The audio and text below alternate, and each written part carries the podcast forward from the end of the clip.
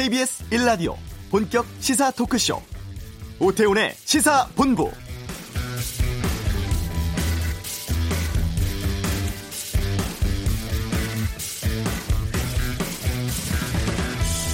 중국 등 아시아 주변국에선 크게 확산이 됐습니다만 우리는 그동안은 잘 통제해 왔었죠. 폐사율 최대 100%에 이르는 치명적인 돼지 전염병 아프리카 돼지열병입니다. 어제 경기도 파주 돼지 농장에서 의심 신고가 접수됐고 오늘 아침에 확진 판정 받았습니다.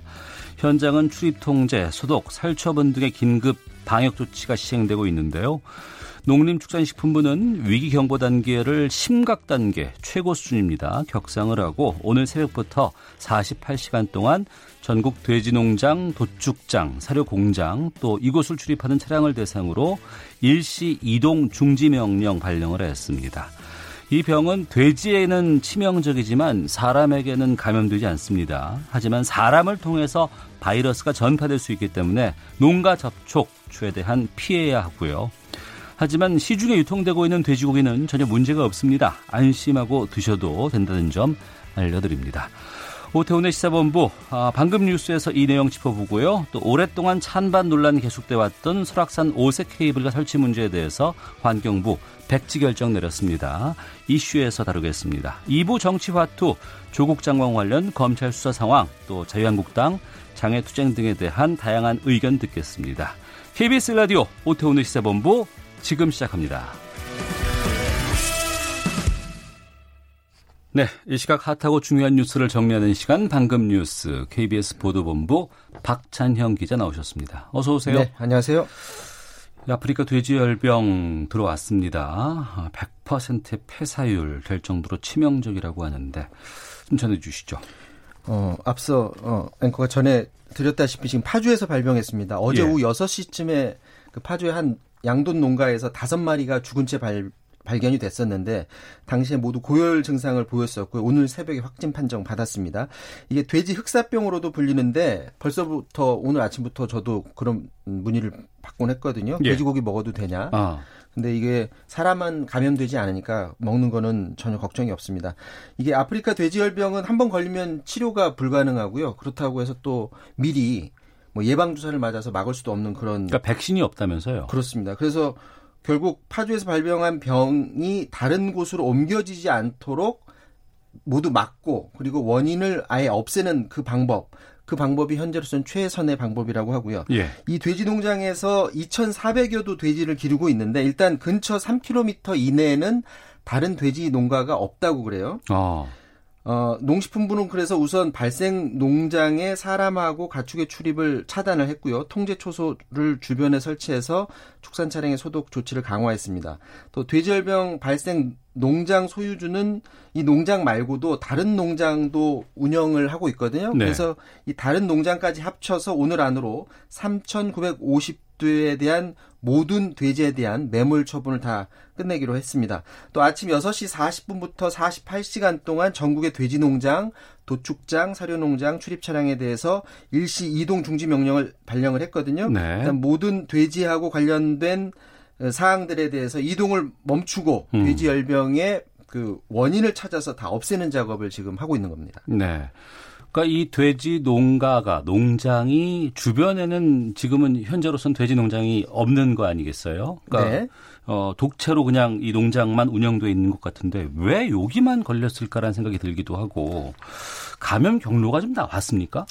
어, 통상 아프리카 돼지열병은 바이러스가 들어가 있는 네. 남은 음식물 찌꺼기 이런 것들을 돼지가 먹는다든가 어. 아니면 농장 관계자가 돼지열병에 걸린 그런 지역에 다녀왔다든가 아니면 야생 멧돼지가 병을 옮겼다든가 주로 이런 방법으로 인해서 돼지 열병에 걸린다고 하는데 네. 이 원인을 놓고 김현수 농축산부 장관이 오늘 아침에 직접 브리핑을 했습니다. 워딩을 그대로 옮기면 지금으로서는 눈에 드러난 발생 경로를 당장 확인하지는 못했고 그래서 음. 역학조사반 투입해서 정밀 검사를 하고 있다 이렇게 말을 했습니다. 네. 먼저 이제 농장주가 해외 여행을 다녀왔을 가능성이 있는데 이걸 조사를 해봤더니 다녀온 적이 없다고 하고요. 어. 이곳에 외국인 노동자가 4명 일한다고 해요. 예. 그런데 네팔 사람들이라 네팔은 돼지 열병이 발생한 국가가 아니거든요. 어. 게다가 게다가 1월 1일 이후에 다른 나라에 나간 적이 없다고 합니다. 다만 더 확인해야 될 부분은 발병국을 다녀온 사람들과 접촉해야 접촉한 적이 있느냐 이 부분은 좀 더 확인을 해야 된다고 하고요. 그렇다면 남은 음식물을 먹였느냐 이 농장은 업체에서 사료를 받아서 사료만 먹이는 곳이기 때문에 음. 역시 이것과도 관계는 없어 보입니다. 마지막으로 주목해 볼 부분이 예전에도 제가 뉴스 때 한번 전해드린 적이 있었는데 북한 쪽에서 네. 돼지 열병이 발병하지 않았습니까? 지난 5월에 발병을 했었죠. 네. 그래서 이 돼지 열병이 북한을 통해서 내려올 가능성이 있어서 민통성 부근에서 멧돼지를 포획해서 돼지 열병 검사를 한다 이런 뉴스를 전한 적이 있었는데 이 다른 지역도 아니고 접경 지역과 가까운 파주에서 이번에 발병이 이 발생했다라는 점을 주목을 해 봐야 됩니다. 이번 발병 농가가 오두산 통일 전망대에서 5km 정도 떨어져 있다고 하고요. 네. 한강과 공릉청 그 합류 지점 인근이라고 합니다. 음. 북한과도 어, 직접적으로 10km 정도 떨어져 있어서 지난 5월에 그 아프리카 돼지열병이 발병한 북한으로부터 돼지열병이 넘어왔을 가능성은 여전히 남아 있다. 어, 농식품부는 접경 지역 14곳을 대상으로 올해 6월에 혈청 검사에서 아무런 이상이 없다라고 밝히긴 했는데 네. 지난 태풍 때 비가 굉장히 많이 왔었거든요. 그래서 어. 야생 멧돼지라든지 아니면 북한 쪽에 있는 돼지가 떠내려와서 바이러스를 퍼뜨렸을 가능성은 조금이지만 음, 남아 있있 다고 보여지고 또 농식품부가 혈청 검사를 하긴 했지만 이게 과연 완벽하게 했느냐 모든 통로를 다 막아냈다라고 또 볼 수도 없는 부분이 있는 것 같습니다. 이 부분에 대해서는 이제 검, 조사를 해보면 결과를 알 수 있을 것 같습니다. 네, 감염 경로 확인해야 되고 또 이후에 이제 이것이 다른 쪽으로 퍼지지 않는 게 가장 중요하기 때문에 거기에 좀 많은 좀 집중을 좀 해야 되지 않을까 싶기도 하고요. 중국 같은 경우에는 이 돼지 열병 때문에 뭐 돼지고기 값 상당히 많이 올랐다는 얘기도 있고 또 돼지고기 구하기도 힘들어졌다 뭐 이런 얘기도 있는데 지금 우리도 좀 이게 소비에 좀 영향을 끼치지 않을까 좀 걱정이 되거든요. 문제는 없는 거죠 지금. 그, 그 다른 돼지 농가로 이 발병이 넘 음, 번지지 않도록 하는 게 지금 가장 중요해서 네. 앞서도 말씀드렸다시피 48시간 동안 이동을 차단하고 어떻게 원인을 없애느냐 이 부분이 지금 제일 관건이고요. 돼지고기 소비 문제 때문에 정부도 오늘 기자회견을 할 때 아프리카 돼지열병은 사람한테 감염되지 않으니까 국산 돼지고기 안심하고 먹어달라 네. 이렇게 다시 한번 상기를 시켰거든요. 음. 어, 앵커가 조금 전에 말씀했다시피 지난해 중국에서 아프리카 돼지열병이 생긴 다음에 돼지고기가 부족해서 돼지고기 값이 40% 넘게 오른 적이 있었습니다. 그런데 네. 그거는 돼, 돼지열병을 초기에 차단하지 못했기 때문에 음. 돼지고기가 부족했기 때문에 그런 현상이 발생을 한 것이기 때문에 소비 감소보다는 빨리 이를 잡지 못하면 우리나라도 네. 돼지고기 값 상승 이 부분이 우려되는 부분이라고 할 수가 있겠습니다. 음, 알겠습니다. 자, 그리고 다음은 일본 원전 오염수 관련된 건데요. 이걸 이제 그린피스에서 처음에 가장 문제 제기를 했었고 당시에 충고는 국제사회, 국제기구에 가서 적극적으로 해결책을 촉구하라였습니다. 근데 우리 정부가 IAEA 국제 원자력 기구 가서 이 문제를 적극적으로 제기를 했다고요? 네, 그 일본 후쿠시마 원전 오염수가 115만 톤을 넘어섰다 이런 뉴스가 외신으로도 들어온 적이 있습니다. 자체적으로 일본이 오염수를 처리하고 있는데 방사성 오염수는 계속 흘러나오고 있고 빨리 제염을 해야 하는데 이대로라면 우려했던 대로 해양 방출까지도 검토할 수 있다. 아, 이런 말이 나오고 있습니다. 오스트리아 빈에서 IA 총회가 열렸는데 이 자리에서 한국 대표로 문미옥 과학기술정보통신부 1차관이 기조연설을 했거든요. 네. 여기에서 일본이 여전히 해답을 찾지 못하고 있고 전 세계적으로 불안감을 증폭시키고 있다. 원전 오염수 처리가 해양 방류로 결정될 경우에는 전 지구적 해양 환경에 영향을 미치기 때문에 IAEA와 IAEA와 회원국들의 적극적인 역할이 필요하다. 아, 이렇게 말을 했고요. 일본 정부는 뭐 당연히 예상을 할 수 있었는데 우린 나름 어, 조치를 하고 있고 과학적 증거를 가지고 좀 비판해 달라 이렇게 반박을 했다고 해요. 네. 어쨌거나 어, 현재로서는 국제 공조를 통해서 일본을 압박하는 게 최선의 방법인 것 같고 그래서 우리 정부도 IAEA 통해서 후쿠시마 오염수에 대해서 공동 권고안을 발표하도록 하는 방안, 이 방안을 네. 지금 추진하고 있다고 합니다. 음, 알겠습니다. 자, 이 소식까지 듣도록 하겠습니다. 방금 뉴스 마치겠습니다. KBS 보도본부의 박찬영 기자와 함께했습니다. 고맙습니다. 자, 이어서 교통 상황 살펴보겠습니다. 교통정보센터의 공인혜 리포터입니다. 네, 이 시각 교통 상황입니다. 점심 시간이 되면 조금씩 풀리고는 있지만 오전 내내 서울 등 수도권의 정체가 매우 심했습니다. 돌발 상황도 여전한데요. 먼저 서울 시내 내부 순환도로 성산 쪽 홍제 램프와 연희 램프 사이 일자로에서 추돌 사고가 발생해 부근이 밀리고 있고요. 강변북로 일산 방향 잠실대교에서 청담대교 쪽 정체도 사고 때문입니다. 반대 구리 방향은 양화대교 부근과 반포대교 부근 이렇게 두 곳에서 작업을 하고 있어서 성산 부산에서 양화대교 사이 또 마포대교에서 반포대교 쪽으로 밀리고 있고요. 고속도로는 작업을 하고 있는 곳이 많습니다. 영동고속도로 강릉 방향 동수원 부근의 정체가 작업 때문이고요. 중부 내륙고속도로 창원 쪽 문경세제 부근 4km 구간 정체와 선산 부근의 정체도 모두 작업을 하고 있어서입니다. 경남권인 남해고속도로 부산 쪽 북창원 부근에서도 조금 전까지 차선 작업을 하고 있었기 때문에 창원 1터널부터 6km 구간 지나시기가 답답합니다. KBS 교통정보센터였습니다.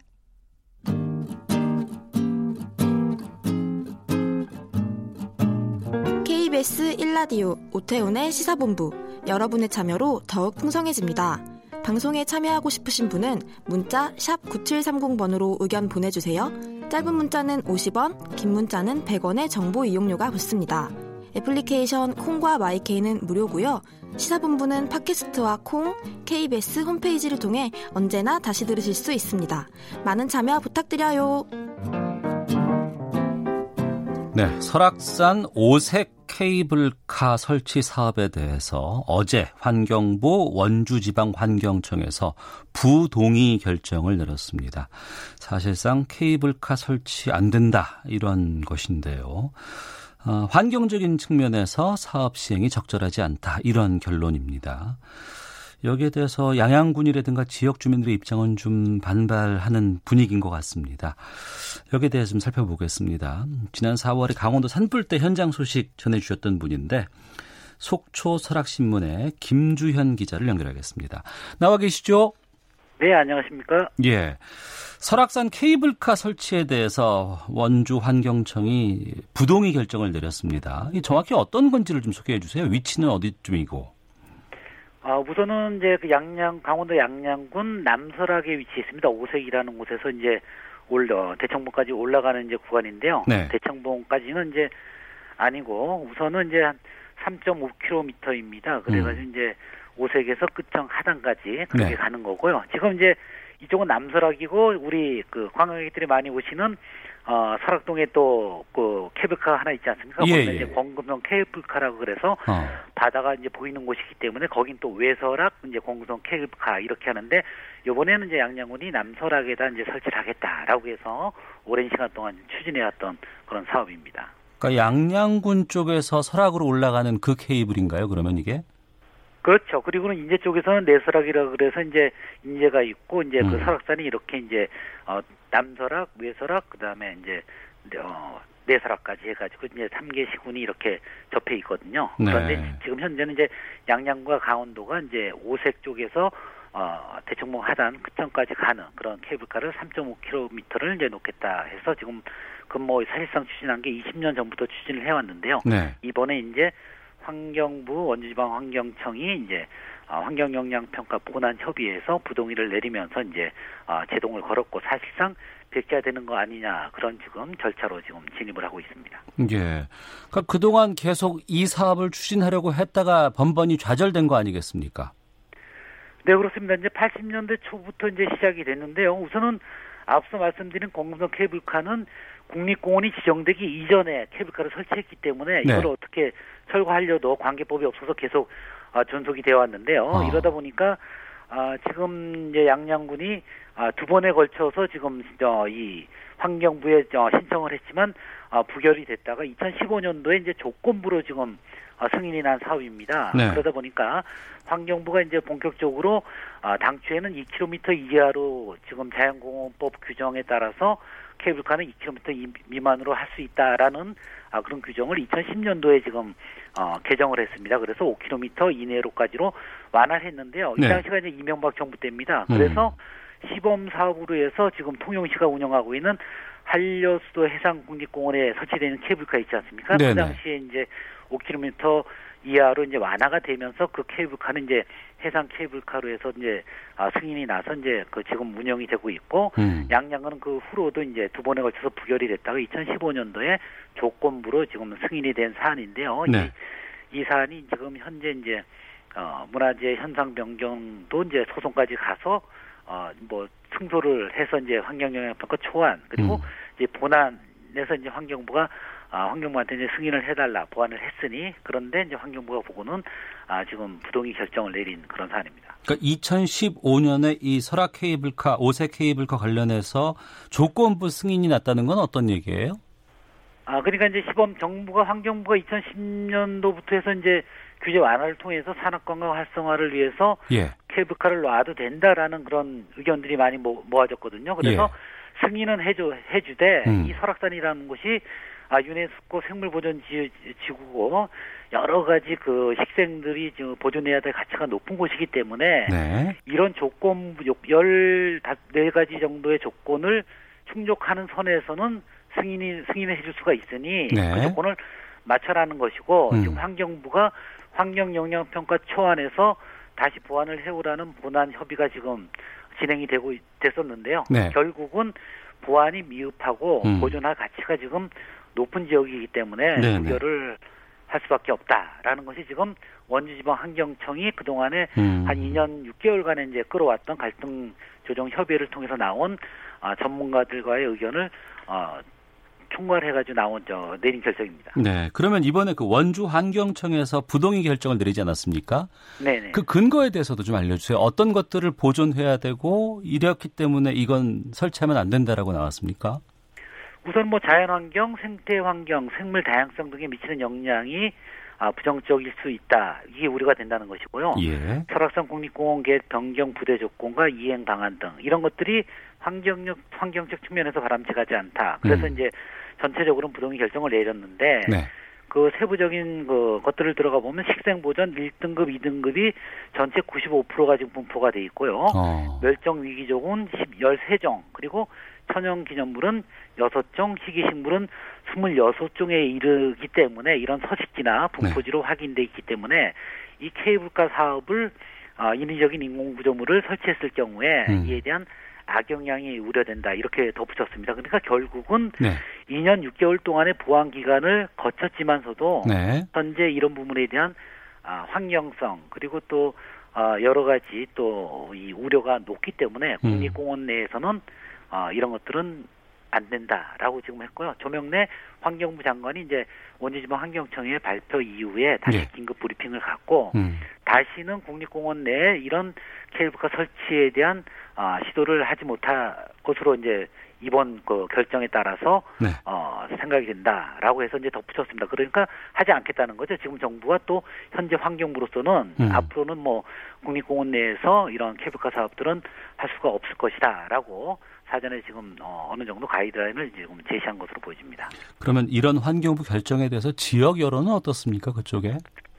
뭐 지역 여론은 뭐 한 20년 이상을 추진해왔기 때문에 양양 군민들이나 뭐 강원도민들 네. 아, 상당히 또 아, 이쪽이 또 산악 지역이고 또 경기도 안 좋다 보니까 음. 좀 친환경적인 한 어, 케이블카를 통해서 좀 지역 경계를 좀 부양하겠다 그런 것도 있고 예. 실제 와보면 주민들의 얘기들이 또뭐 엉뚱한 얘기는 또 아니, 아닌 게 왜냐하면 오색기에서 대청봉 올라가는 기간이 가장 단시간이거든요. 예. 그러다 보니까 그동안에 너무 많은 분들이 등산을 하다 보니까 뭐 그냥 2차 왕복 2차선이 될 정도로 많이 이렇게 길이 넓어졌습니다. 어. 이런 것 자체가 그렇기 때문에 이제 여기를 등산로를 폐쇄하고 케이블카로 좀 하면은 뭐 일거양득이지 않겠냐라는 논리인데 네. 그런 걸 인공구조물을 또 이렇게 식생이 또 아주 매우 뛰어난 부분에다 또 설치하는 건 더욱 더더욱 바라, 바람직하지 않다라는 음. 부분으로는 결론을 내렸기 때문에요. 네. 지역 주민들의 반발은 뭐 당분간 계속 되겠지만 환경부하고 또 KEI 환경정책결정연구원이 어, 우선 계속 또 이렇게 그 갈등 조정 협의회를 통해서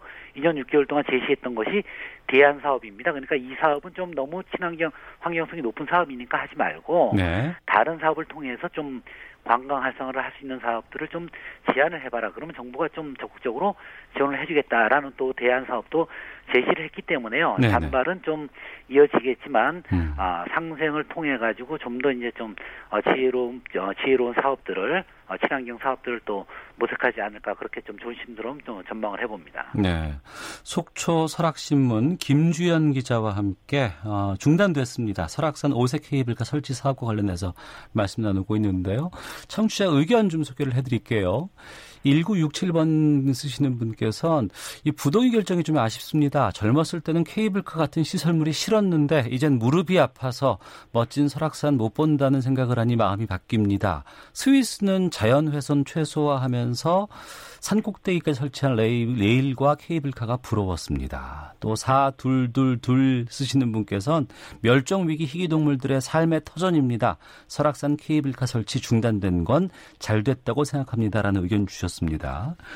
그 양양군수 김진하 양양군수가 이거 설치해야 된다 그러면서 삭발까지 했었다고 하고 어제도 기자회견까지 다시 열었다고 합니다. 그 김진하 군수에 대한 양양군의 지금 입장은 어떤 거예요?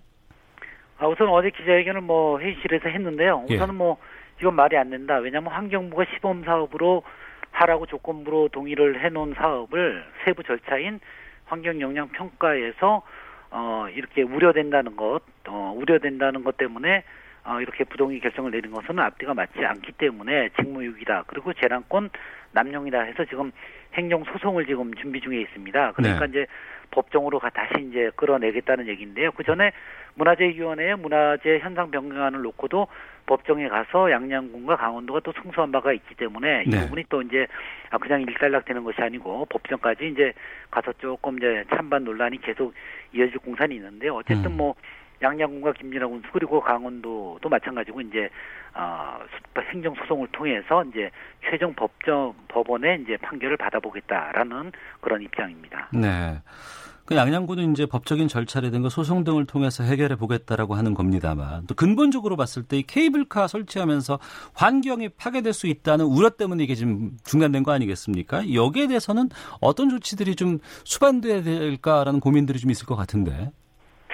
그렇습니다. 2010년도에 지금 다시 이제 거꾸로 올라가면요. 환경부가 2010년도에 2010년 10월이죠. 국립 도립공원 자연보전 지구를 지나는 케이블카의 허용 길이 5km 이내로 하는 자연공부 시행령을 개정을 했는데요. 예. 규제 완화였습니다. 그러니까 어.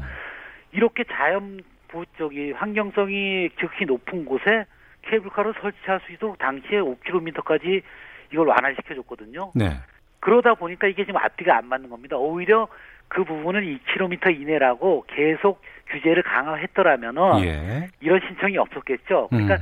환경부 이번 결정에 따라서 환경부 후속 조치를 취해야 될 것은 이제 상위법에 위반되지 않도록 하기 네. 위한 절차상의 하나로 이 또 자연공보 개정령을 또 손질할 수가 손질을 또 해야 될 것이고 음. 손질할 것으로 그렇게 보여집니다. 왜냐하면 그렇게 되면 지리산도 지금 두 개 자치단체가 계속 하겠다고 신청을 하 저기 계속 시도하고 있지 않습니까? 그렇게 네. 된다는 걸 봤을 때 지금 요번 결정에 따라서 자연공부 시행령 근본적으로 지금 아 못저이 식생이 좋은 곳 이런 곳들은 보존 가치가 높은 곳에서 케이블카를 놓지 못 못하게 하기 위해서는 음. 법 자체를 이제 손질할 수밖에 없는 그런 상황인데 그런 것들을 지금 후속 절차로 이제 준비 중인 것으로 확인이 되고 있습니다. 네.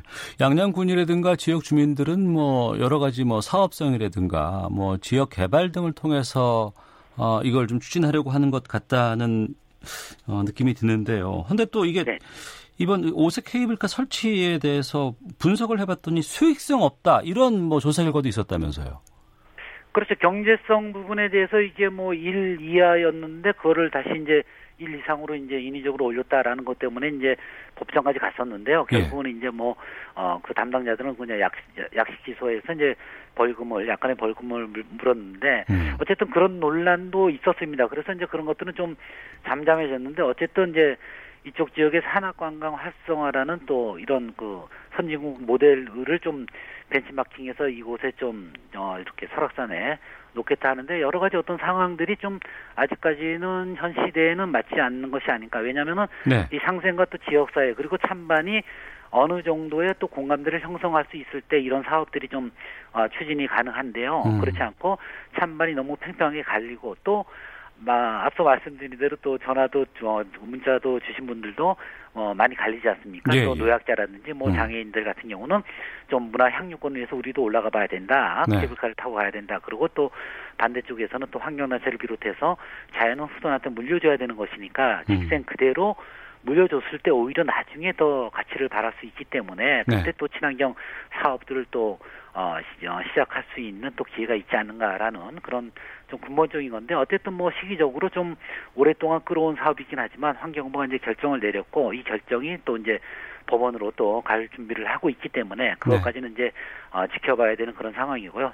지역사회는 좀 뒤숭숭하고 내일 모레 이제 다시 이제 지역 주민들 전체 모여서 음. 대책 회의를 해서 이제 이 부분을 어떻게 갈 것인가, 다른 대안 사업으로 갈 것인가, 아니면 노선을 변경해서라도 재추진을 할 것인가. 네. 지금 노선에는 할 수가 없거든요. 예, 예. 그렇기 때문에 이제 다른 노선을 또 해설해도 또 힘이 들더라도 갈 것인가 이런 공론화장이 또 어, 이렇게 펼쳐지기 때문에요. 그런 음. 것들을 좀 지켜본 후에 이제 지역 주민들 전체 공감대를 형성해서 이제 어느 정도 방향성이 나을 것으로 보여지기 때문에 그때까지 좀 지켜봐야 되겠습니다. 예, 속초 설악신문의 김주연 기자였습니다. 말씀 고맙습니다. 감사합니다. 헤드라인 뉴스입니다. 이낙연 국무총리는 아프리카 돼지열병 상황 점검 및 대책회의를 열고 이 질병은 확산 속도가 매우 빠르다며 매뉴얼대로 철저하고 신속하게 대응을 해야만 피해를 최소화할 수 있다고 말했습니다. 강경화 외교장관과 김현종 청와대 안보실 2차장의 불화설이 제기된 것과 관련해 청와대는 지나친 확대 해석이라며 부인했습니다. 조국 법무부 장관이 후첫 국회 방문 일정으로 민주당 지도부를 예방했습니다. 이해찬 대표는 검찰 개혁을 이끌어 나가려면 저항도 있으리라 생각한다며 잘 설득하고 소통해서 극복해야 한다고 당부했습니다.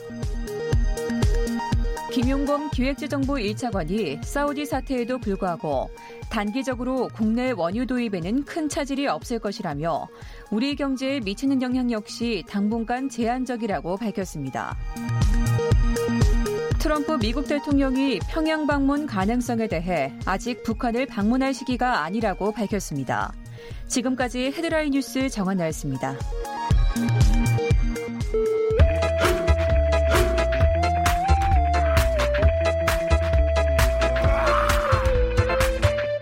오태우래 시사 본부.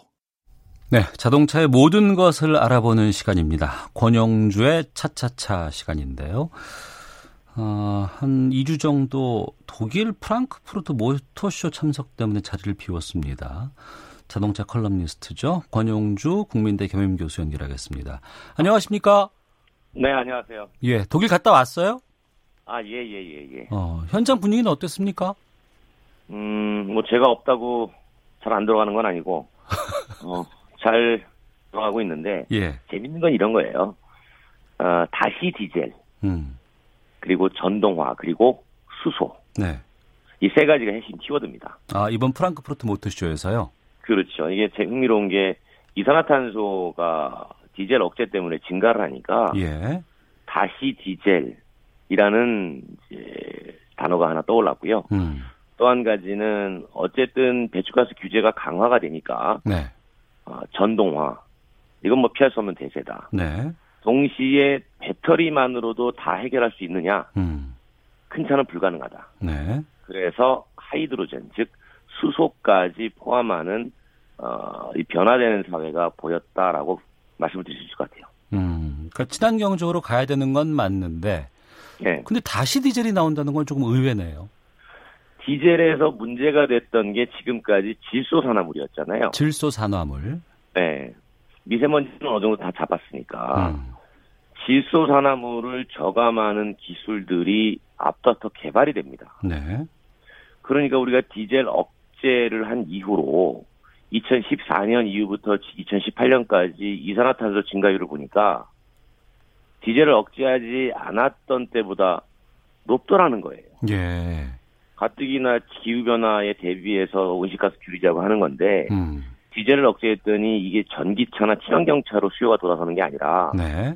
가솔린차 수요로 옮겨간 거죠. 어. 그러니까 이산화탄소 배출만 증가하니, 네네. 네. 디젤의 질소산화물 억제를 할 수 있는 기술만 개발이 된다면, 음. 다시 디젤도 가능하다. 그 이유가 네. 전기차 팔아서 돈이 안 됩니다. 어. 유럽 사람들도 마찬가지고 우리나라도 마찬가지예요. 다 돈이 안 되니까 예. 내연기관차를 더 팔아야 되니 그러자면 조금 더 배출가스를 많이 감소시키는 기술이 적용된 디젤차를 팔아서 음. 돈을 벌어서 그 돈 가지고 친환경차 투자하자. 네. 이렇게 이제 흘러가는 거죠. 예.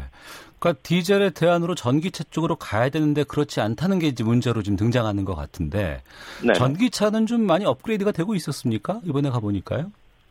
지금 어느 수준이냐면 예. 15분이면 네. 다 충전됩니다. 아, 충전하는 완충하는 데까지 15분밖에 안 걸려요, 이제는? 네, 5분이면 어. 80%가 충전이 돼요. 예. 그런데 그렇게 충전해 가지고 600km 갑니다. 어. 그러니까 이 얘기는 뭐냐면 우리가 자동차에서 연료 탱크를 키우면 네. 차는 멀리 갑니다. 네. 그 경차에다가 뭐 한 100리터짜리 연료통을 넣으면 뭐 부산도 왔다 갔다 하고 뭐 그래요. 음. 그런데 그게 이제 리터당 킬로미터라고 하는 네. 안이 효율이 떨어지니까 그렇게 쓰지 않는 겁니다. 음. 그래서 보통 보면 한 500에서 600km 정도가 가장 적정한 어, 주행 거리다라고 네. 판단하는 건데 보통 휘발유차가 500에서 600 주잖아요. 음. 전기차도 500에서 600 준다는 겁니다. 이제 이제는 수소차도 한 600 정도 킬로미터 주행 거리 주면 음. 충분하다는 거고요. 예. 그 수소차 얘기를 좀 넘어가 보도록 하겠습니다. 정부에서는 이제 수소차에 대해서 많은 이제 뭐 지원이라든가 투자 같은 것들을 하고 있는 입장이고 이번에 국회 안에다가 수소 충전소를 설치를 했거든요. 이게 네. 국회 내에다가 수소 충전소를 설치하는 게 세계 최초라고 하는데 이게 어떤 의미를 갖고 있는 거예요? 우리나라에서 충전소 설치하는 게 상당히 어렵습니다. 네. 뭐 흔히 아시겠지만 이제 님비도 있고 음. 그다음에 여러 가지 규제 때문에 도심에 설치하기 어려워요. 네네. 네. 그러다 보니까 정부 차원에서 대한민국은 수소 경제로 가려고 하니 음. 그렇다면 국회 안에다가 설치해서 충전소의 안전성 그리고 이 우리가 수소로 왜 가야지 되는지에 대한 당위성 이런 것들을 동시에 확보하자라는 것이죠. 네. 사실 저는 개인적으로 국회 안에 충전소 설치한 거 너무 잘했다고 봅니다. 어, 그러니까 위험 하다는 인식이 많았는데 국회까지 갔으니까 뭐 이건 뭐 안심해도 되는 거 아니야? 이런 좀 의식들이 좀 퍼질 수 있겠군요. 그렇죠. 뭐 저는 뭐 일부에서는 뭐 이런 얘기도 하죠. 어, 청와대 앞마당에도 할 수 있다. 어. 어. 이렇게 해가지고 안전성이 확보가 된다. 최근에 노르웨이에서 폭발 사건이 하나 있었잖아요. 예. 그거는 어, 수소 충전소 자체가 폭발한 게 아니라 음.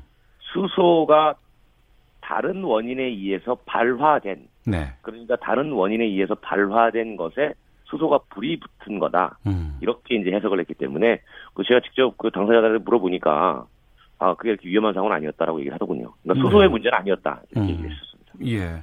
수소차 뭐 충전소 부족에 대한 문제점들도 많이 등장을 하고 있고 또 자동차를 운행하면서 좀 여러 가지 좀 이득 같은 것들이 있을까라는 궁금증도 있는데 정부에서도 좀 여러 가지 지원책 같은 것 마련하고 있는지요?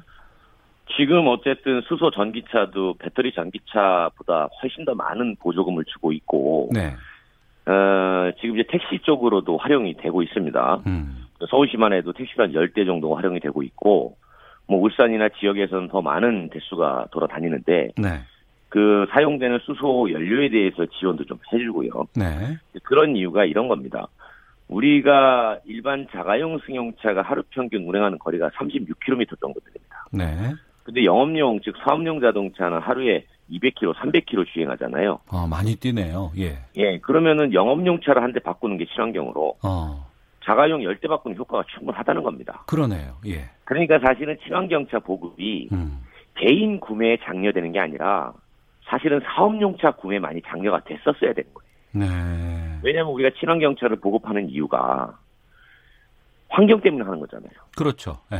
음, 그런데 지금까지 우리는 개인이 구매할 때 어. 많은 지원을 해줬는데 네. 이제는 어, 대중교통 음. 이쪽에서의 많은 구매가 일어날 수 있도록 도와줘야 된다는 거고 네. 그 중에 하나가 이제 수소였던 거고 그러면 이제 그분들이 하루 종일 운행을 하니까 음. 충전소가 필요하잖아요. 네네.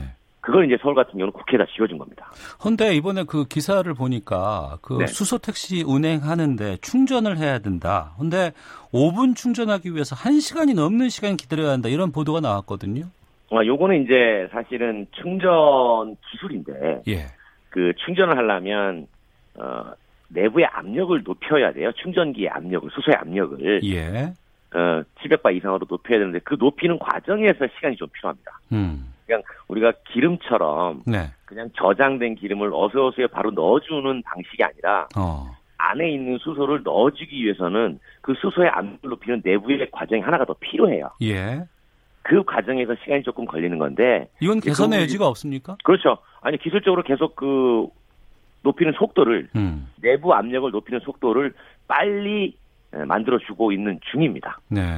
그래서 기술로는 충분히 극복 가능하니까 어. 이런 부분은 또뭐 나름대로 이제 그 경험에서 예. 어, 디까지 높여지면 좀 빨라지겠구나라는 걸 이제 파악하겠죠. 음. 우리나라 이 수소차의 기술 경쟁력은 지금 어느 정도인가요? 세계와 견져봤을 때?